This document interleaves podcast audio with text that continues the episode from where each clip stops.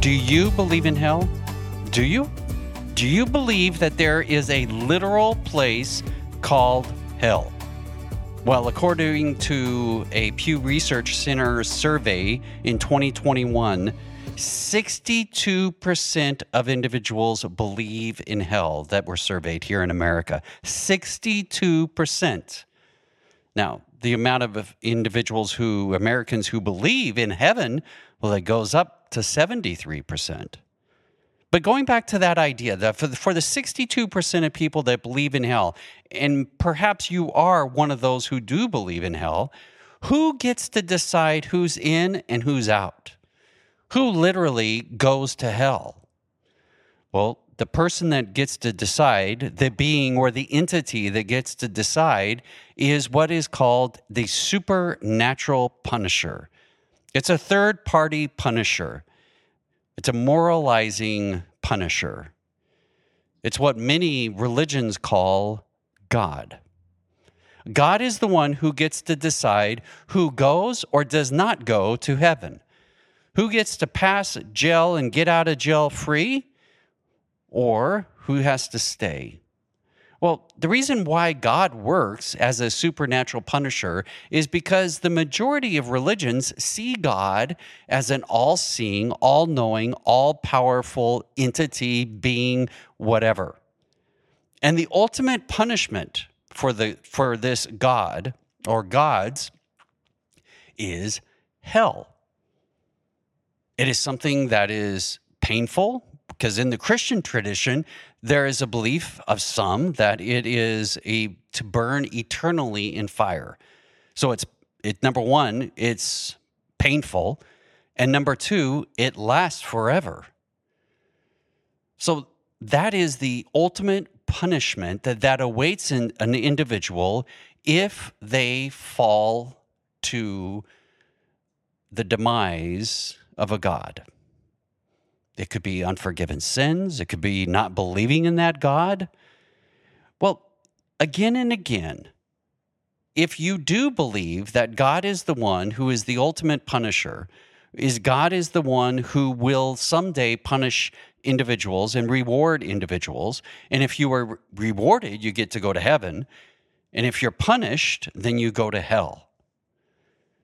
Well, that same study that was shown that 62% of people in America believe in hell, it also shows us that the people who see God as being this ultimate punisher, these same individuals see themselves as less than less than perhaps ideally of living a positive life.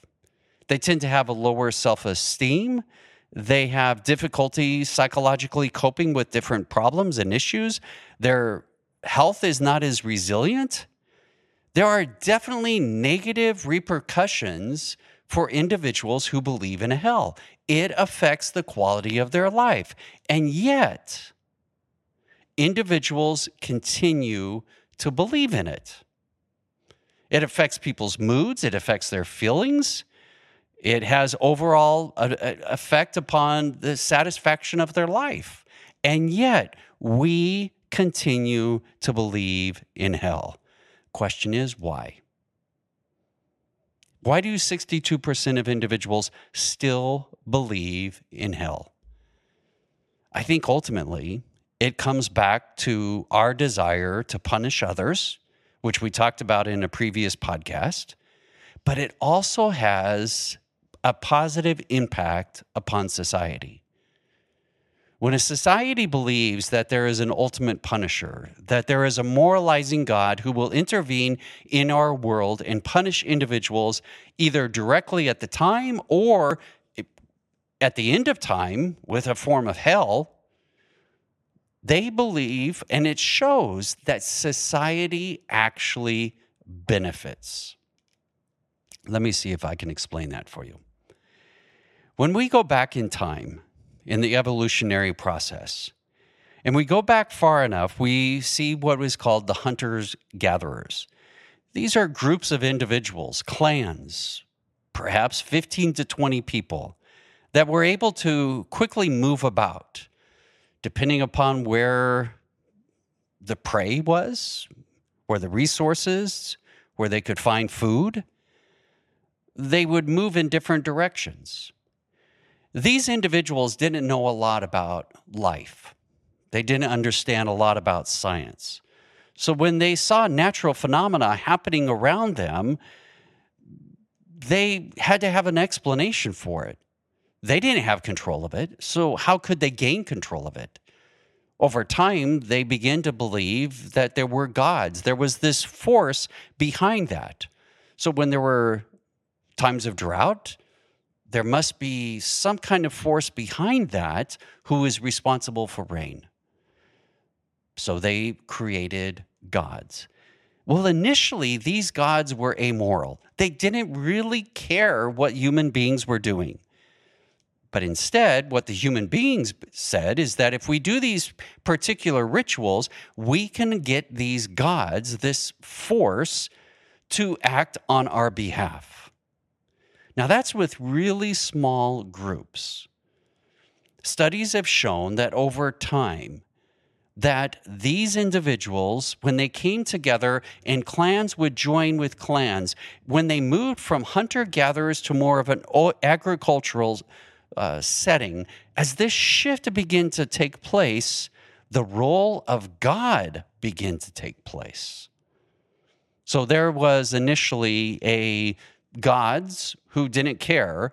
Now these gods begin to become interested in the behavior of human beings. And as they became more and more interested in behavior, that had implications for those human beings when it came to their morality and the choices and how they lived their life. Ultimately, when these groups begin to come together and form large cities and in time nations, then the idea of a moralizing God comes to complete fruition. You see, in every society, there is going to be internal conflicts. So, how do you get people to behave? Well, one of the ways that you can do that is you can create rules. You create laws that people have to follow. And if you follow the, the rules, if you follow the laws, then you will get along with the rest of society. But for example, what, ha- what, what would happen if you imagine yourself in one of those settings and your city, your state, creates these laws. And the more you think about those laws, you realize that some of those laws actually benefit a portion of society and are to detrimental to the rest of society. Well, you can speak out against that. Now, that may end up being negative for you, but if you point it out and word begins to move around that the laws aren't just, the laws actually are for a particular group of society and not your group, you might bring about a change. Well, when that happened, the people in power realize that we need to help people realize that we aren't the ones who created the laws. Rather, who created the laws was this supernatural punisher, this supernatural lawgiver. And this lawgiver does not have necessarily any particular leanings in, uh, about our society one way or the other. They are all knowing, therefore, they gave us laws that we are to follow. And if you think about it, we see this perfectly in the Old Testament Bible or the Hebrew Bible. You see this perfectly. God gives laws. Exodus 20, God gives the Ten Commandments. You read through Exodus, you read in Deuteronomy, you have all these different laws that are said to come from God. Well, the power of those laws now is not in any particular group of people, it's in this supernatural being who is a moral God, who is seen as being ultimately just, who is seen as being perfect. And so it's the one who gives the laws becomes God. And as long as you obey God, then everything's okay. And the other advantage of believing that the laws come from God is God is considered to be immortal. God lasts forever. So generations can come and go, correct? People die off, the next group, next generation comes up. But the laws stay the same because God is eternal. It's an effective way to control society if you can help them see that those laws they are following come from a higher entity, a higher being, gods or God. And then people have to obey that because if they don't, not only may they be punished now, but in the end, they will get the ultimate punishment, which is hell.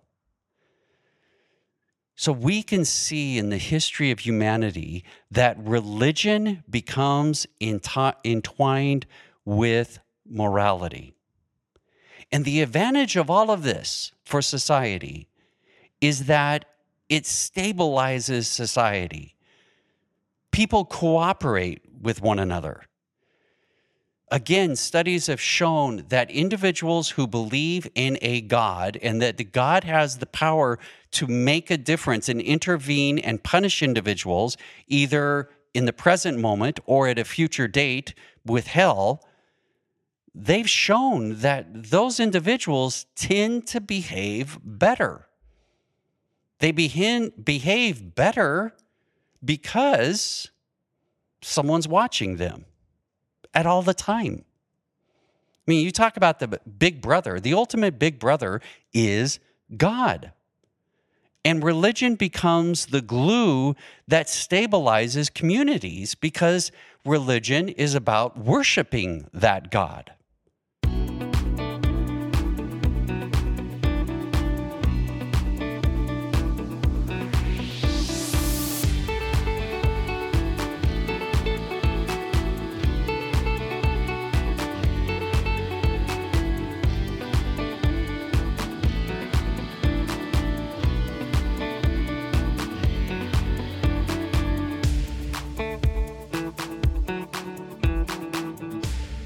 Imagine that you have another individual that, let's say you go uh, out to eat.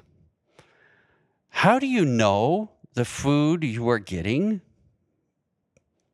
is healthy? That it's not poisoned? That it isn't bad for you? And it hasn't gotten rotten? Well, society has stipulations in which the food is supposed to be prepared, stored. And so society sends out individuals who inspect those restaurants, correct?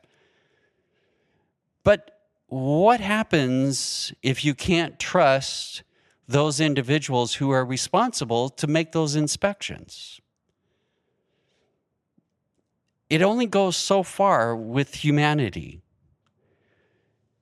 But if you can bring God into it, and if that owner of that restaurant is intentionally hurting other people, well, God knows about it. And God may punish them. And if God doesn't punish them now, then they'll get punished someday. Again, religion became a wonderful way to get people to live well with each other, to cooperate with each other. It was the motivating force. There was an Episcopal priest who had retired, and he talked about that religion is always in the control business.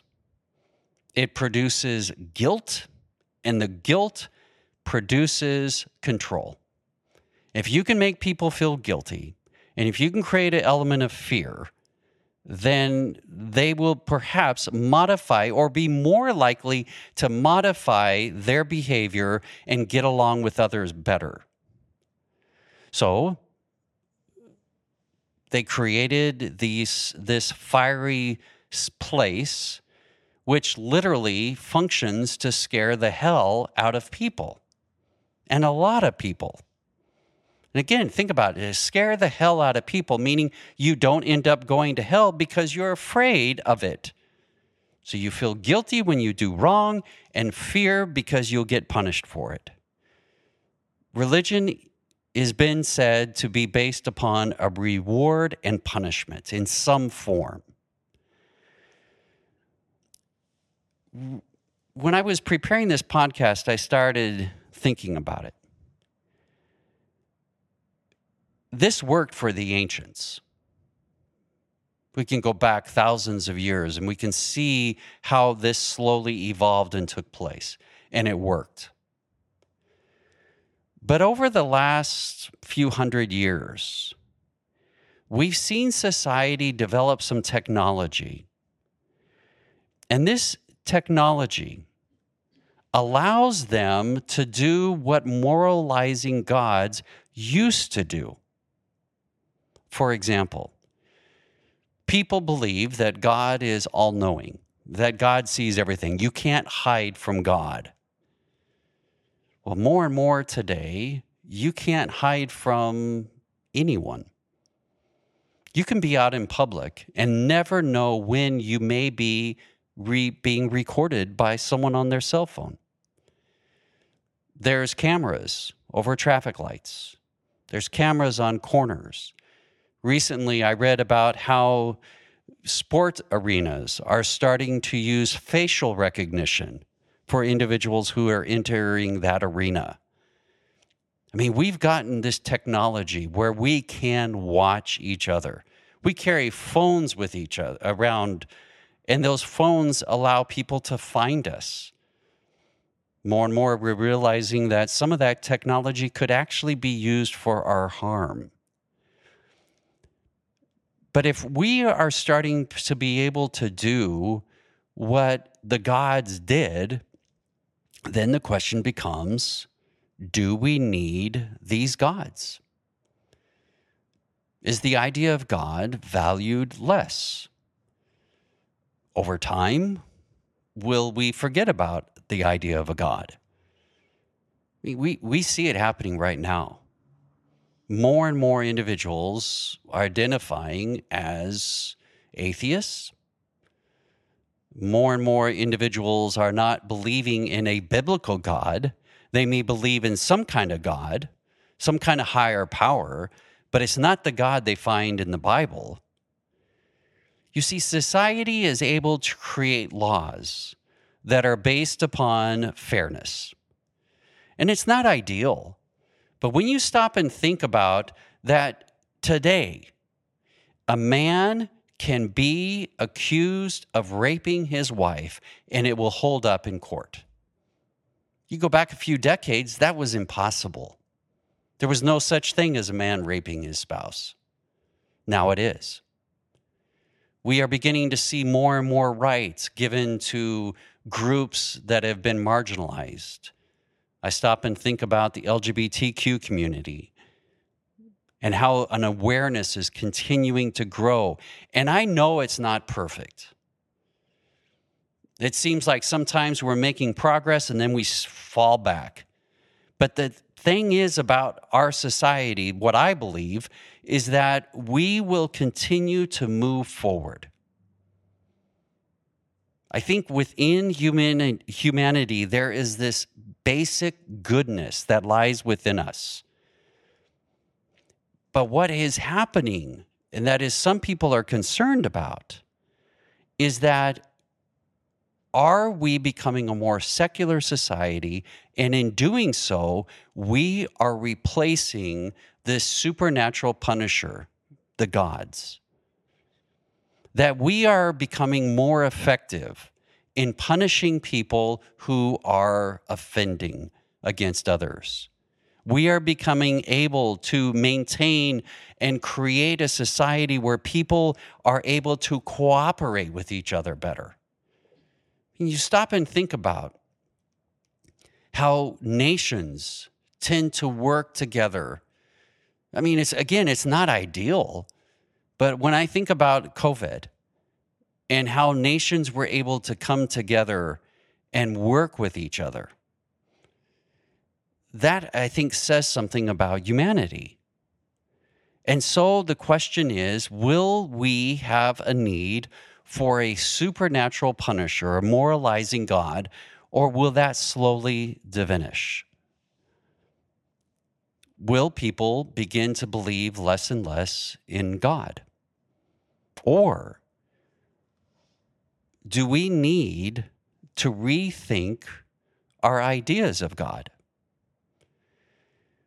Again, when you hear this argument that I've just shared with you, and this theory that it was basically human beings that created the idea of God, that does not mean there is not a God. Now, the God that we find in the Old Testament, that God may be more of a reflection of those individuals at that time and their experience of God, what they believe they needed from God. Now, if they're right, that's one thing. But if they were wrong, it doesn't negate that there actually is a God. And as human beings, we're always trying to understand that. Now, there are some people that believe that God revealed who God is to human beings. What's amazing, though, is if you look at all these different religions that exist, they all have different ideas on how God reveals God's self to us. So, who's right? Perhaps the role that God played in the past is no longer needed. If that is true, then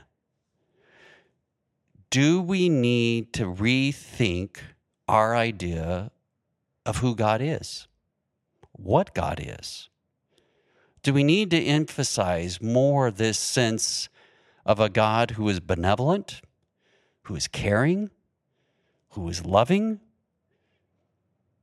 It's the energy, perhaps, that causes the force of life for all. I don't know. But I think we're realizing that our image of God that we've had up to this time doesn't work as well as it did hundreds and thousands of years ago. So, as this begins to shift, as this change begins to take place, what happens to hell? Will hell eventually disappear? We're seeing it shrink. Just think about the statistics I shared with you 73% believe in heaven, 62% believe in hell. Is it possible that, that people who believe in hell, that number will continue to decline? And the idea of a heaven, this utopia that exists after death, that will continue to be, to, to be static or continue to grow? As a pastor, I've done many funerals. And I have met with families who have struggled to say good things about the deceased.